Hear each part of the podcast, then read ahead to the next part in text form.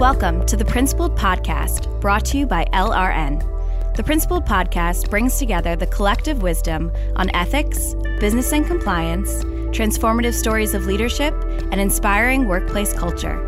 Listen in to discover valuable strategies from our community of business leaders and workplace changemakers. Hello, listeners, and welcome to LRN's Principled Podcast. I'm Carolyn Grace, content writer at LRN and one of the team members working behind the scenes on each podcast episode. As we prepare for season seven of the Principled Podcast, we're sharing some of our favorite conversations from season six. This one is between Emily Miner and Susan Divers, two leading members of the LRN advisory practice. Emily and Susan talk about the difference between rules and values in the context of ethics and compliance, and how values can build effective E&C practices that drive better business outcomes. Let's dig in. Enjoy! Rules are good, but values are better. Values have the power to guide behavior, shape culture, and strengthen businesses, empowering them to outperform. But what exactly does it mean to take a values based approach to ethics and compliance? Hello, and welcome to another episode of LRN's Principled Podcast. I'm your host, Emily Miner, Senior Ethics and Compliance Advisor. Today I'm joined by my colleague, Susan Divers, Director of Thought Leadership and Best Practices. We're going to be talking about how companies can leverage core values to build effective ethics and compliance practices that drive better business outcomes. Susan brings more than 30 years' experience in both the legal and E&C spaces to this topic area, with subject matter expertise in anti corruption, export controls, sanctions, and other key areas of compliance. Susan, thanks for joining me on the Principled podcast. It's my pleasure, Emily. It's always so nice to talk to you. Yeah. So, Susan, your background has given you a unique perspective on this topic of rules versus values. You're a former Chief Ethics and Compliance Officer, a member of the DC Bar, and you're a qualified solicitor to the High Court of England and Wales. Having sat on both the legal and ethics and compliance sides of the table, can you break down the idea of rules are good, values are better for our listeners? What does that really mean? What are values and why are they quote unquote better? Well, that's a great place to start, Emily. And there are a couple of really key points to make in this area. And the first is that it's not an either or choice. It's not like you have values, but you don't have rules, and you should never have rules without values.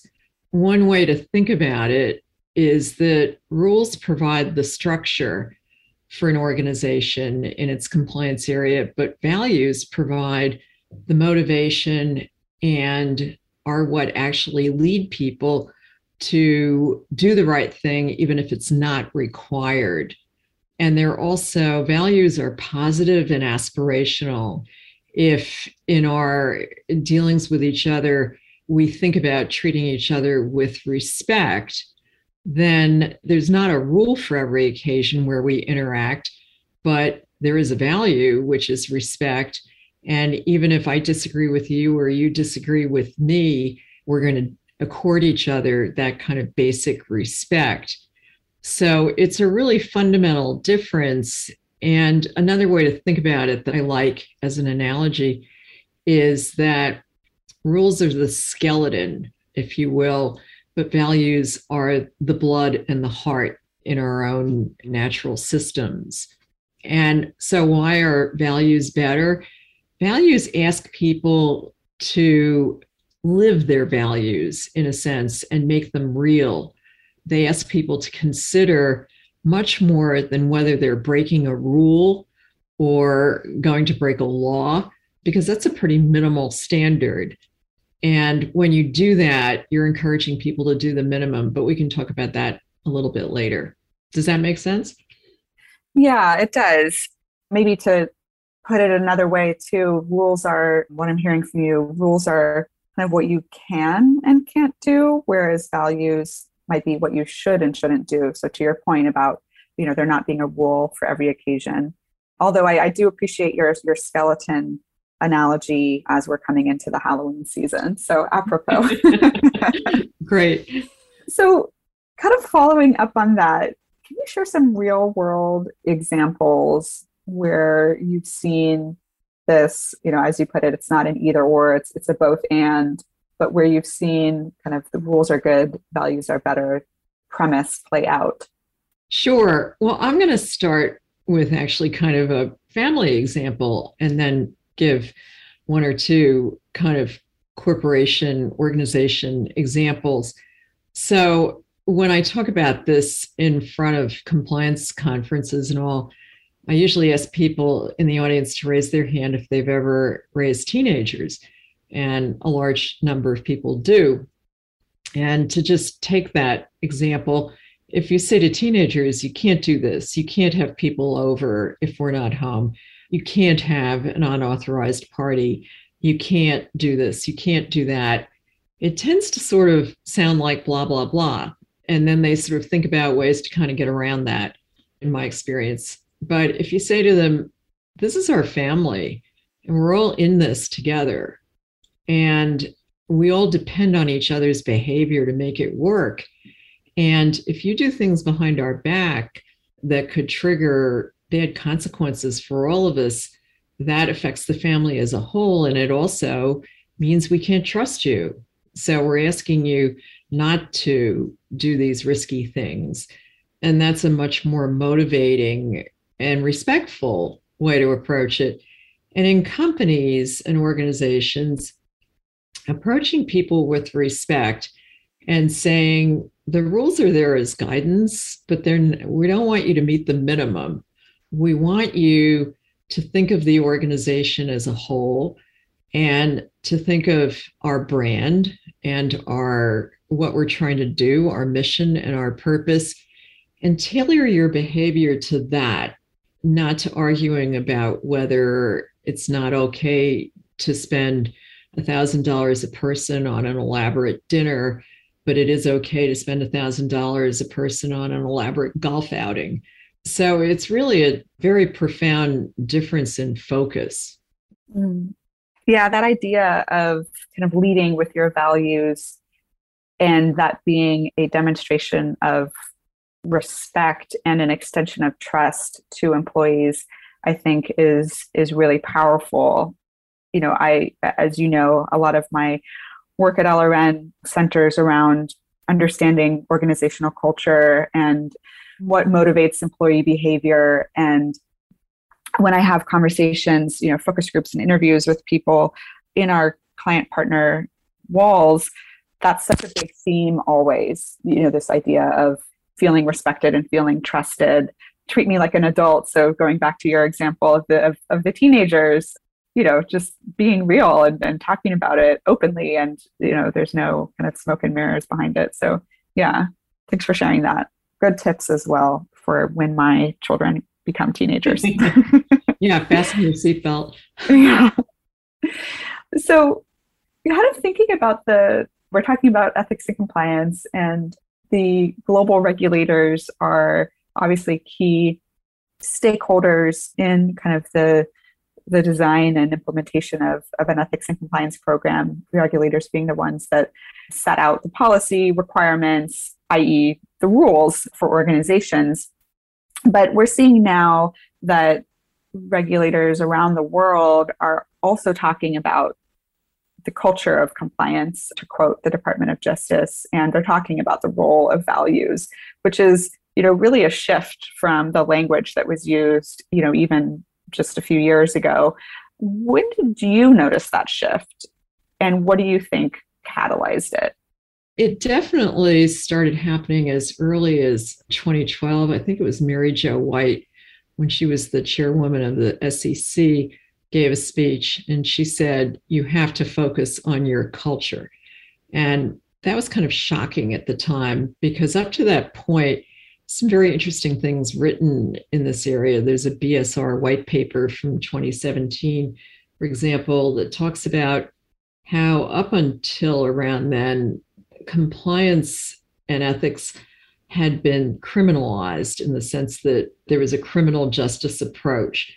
This is the rule. You can't break it. If you do, you can go to jail and get fired. Okay, but that doesn't encourage me to do the right thing if there's no rule or to err on the side of doing the right thing, even if it's legitimately gray. And as I mentioned before, it encourages gaming the system, arguing, well, I didn't actually breach that rule. My behavior may have been bad, may have been terrible even, but it didn't actually breach a rule. So you can't do anything to me. So regulators finally kind of caught up with that idea because even though Sarbanes Oxley, which was put in place after the Enron scandal largely, and other very detailed laws. I think Sarbanes Oxley, I saw somewhere weighs like 30 pounds if you um, put it all in one place in terms of printed pages. Wow. yeah, it's kind of scary. Sarbanes Oxley didn't really change behavior. And we then had the financial crisis. And regulators started realizing that the answer to better behavior preventing misconduct and generally being more effective might not be just layering on more rules and more rules. And ethics and compliance officers realized that the more effective approach might not be always getting up and screaming about penalties and all the bad things that could happen. But again, taking a much more positive approach and saying, you know, again, we're all in this together and we're going to trust you to do the right thing, even if it costs you and the company an opportunity. And we're not going to rely strictly on, you know, you're having to look up pages and pages of complex policies to try to figure out what you're actually supposed to do. You know, we're going to encourage you to to seek guidance and we're going to have a welcoming attitude towards questions. We're not going to say, What did you do? Why are you asking that? And as a former senior executive at AECOM once put it, it's a shift from being a cop to a coach. Mm, I love that, a cop to a coach. And, you know, that one of the other trends or shifts in the regulatory space has been around accessibility and that kind of i'm coming back to that in listening to what you were just saying because values when shared and understood across an organization allow for a more simplified accessible approach to how we govern our behavior to your point you know not having to look up pages and pages and kind of parse out whether this crosses that line versus this other line but really just more fundamentally is this aligned with who we are, what we believe in, what we stand for? So it's a powerful tool from an accessibility and simplification standpoint, too. Yeah, it's your North Star. Mm-hmm. It's a lot easier to look up and see the North Star than it is to read a policy on Foreign Corrupt Practices Act. Mm-hmm. So you mentioned AECOM, and you were in house for a long time as a chief ethics and compliance officer, starting up two ethics and compliance programs, including at AECOM.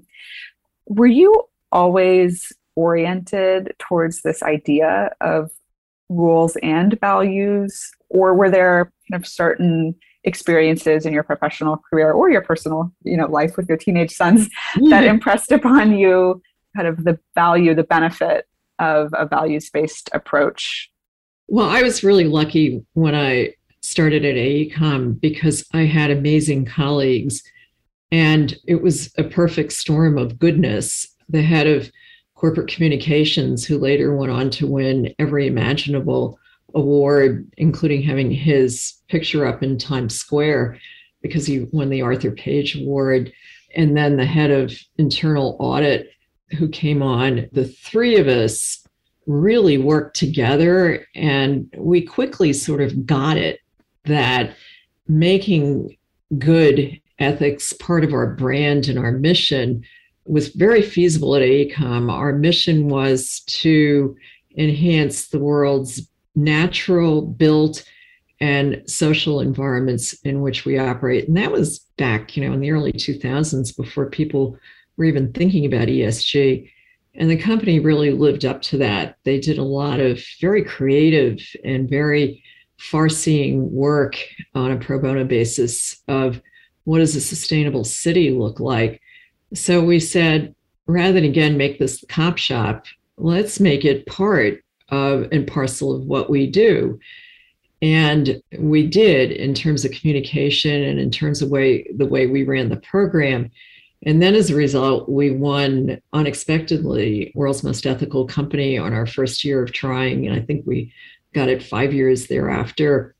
And that became part of our brand. And so we had a little toolkit that you could put into a bid, an RFP response that sort of said, this is what we've won and this is what our program looks like. And we really sort of walk the walk as well as talk the talk.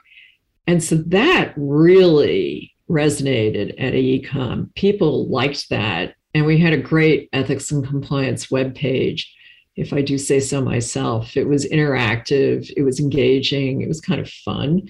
We'd have quizzes, we'd do profiles of people who did the right thing, even if it was difficult. And that kind of momentum tends to breed more momentum in that direction. And occasionally I found myself talking people out of like abandoning a bid or something. And I'd say, well, you know, there's a way to mitigate that risk effectively.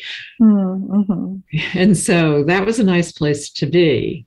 And it really was a good illustration of how values can be the the life and the blood and the heart of an organization's program. Yeah, thank you for sharing that. I think the just when you were talking about the ethics and compliance webpage and the interactivity and quizzes and stories, those are all such powerful engagement techniques. And you're right, it's catalytic where it's, you know, if, if there's a spark and then it breeds more ripple effect, if you will. You know, people want to be highlighted for doing the right thing and and how great to say, you know, my company is globally recognized as one of the most ethical companies. And I've got to make sure that I help us live up to that standard. And thank you for those specific examples. Kind of getting into specific examples, we encourage our client partners to take a values based approach to ethics and compliance. You know, what are some of the ways, some of the other ways that that looks like in practice? as you know, every year we publish a program effectiveness report, which is really our flagship piece of research every year. And last year we highlighted stories of companies really using values to keep it together during the pandemic crisis that unfolded last year. And the stories are very inspiring. I'd urge everyone listening to go download our most recent program effectiveness report 2021 off our website. But one in particular really struck me, and that was Braskem, wherein they needed to keep plants operating in order to keep the electrical grid in the United States healthy and fully operating. And there's no law or rule in the world that would allow you to compel employees in those circumstances to self isolate at a plant for 30 days at a time. But what they did is ask employees if they would do that, and people volunteered. And they went and slept, at the plants for 30 days at a time. And of course, the company paid them extra and ensured that they had facilities and lodging and food.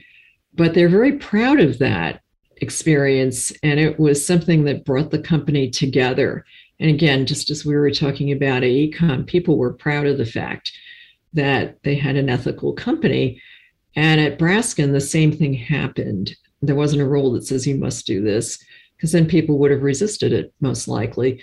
But it was a value that this is what we do. This is consistent with our mission.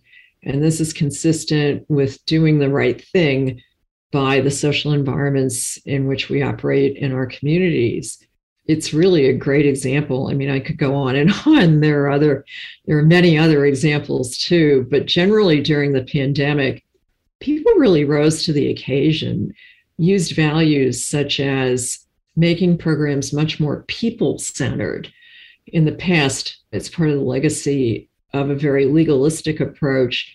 Programs have been way too legalistic. There's not been that much regard for the impact on people, or as you were talking about, simplicity. So, for example, Dell moved big chunks of its program onto our Catalyst app and is even moving more onto Catalyst app because employees had limited bandwidth and they needed to be able to take training if they were standing, you know, in the grocery line with a mask on rather than be chained to a desktop. So again, it's the most powerful way to really motivate people and to change behavior for the better. Yeah, the Braskem example is it's so inspiring and just you know i know that there are so many other examples out there of organizations and people that you know really rose to the occasion and kind of demonstrated the best of humanity as the covid crisis was was unfolding and, and still today. And you also talked about our flagship research. I think we can probably put a link to the report in this podcast page so that people can access it. But as director of thought leadership for advisory, you lead this research and have for many years. What does the data tell us about the prevalence of values in, you know, or values orientation, a values based approach in ethics and compliance, or the impact of such an orientation? Good question. And that's something we look at every year, as you know, Emily. And what it shows is that the most effective programs, there's a very strong correlation between having an effective ethics and compliance program and being values based. It just works better. And if you look at our report and we ask questions about organizational justice, which is just a key plank of having an effective ethics and compliance program, having a values based approach is just much more effective than relying simply on rules. And it's also, as we've talked about, much more consistent with the epiphany that regulators had, I guess, almost 10 years ago, where they realized that the sort of you know regulation heavy approach had its limitations so we see this all the time in our research that a values based approach simply works better. Mm-hmm. Yeah. And I think one of the data points that was really compelling for me in our research that we did this year was how the percentage of organizations who said that they relied on their values to help them navigate the COVID crisis. I don't know that I was necessarily expecting it to be such an overwhelming percentage. And it was incredibly gratifying to see that.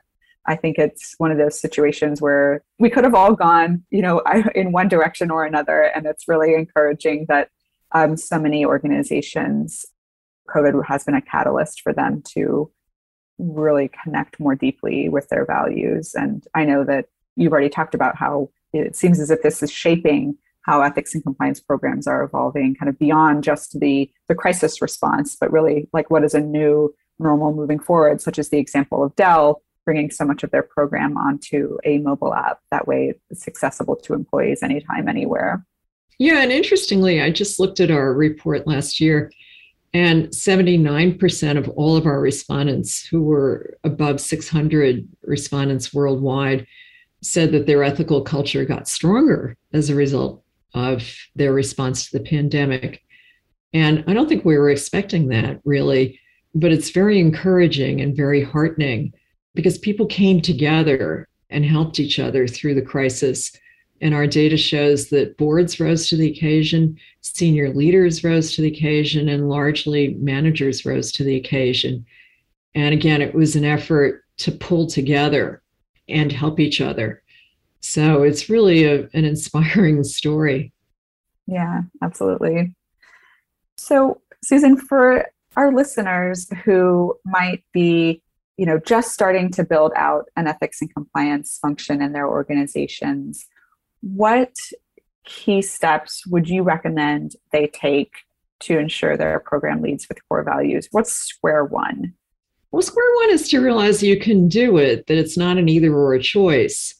I think the first thing is to avoid what I would call blind benchmarking, where a lot of times I think people, when they start out, they kind of want a compliance program in a box.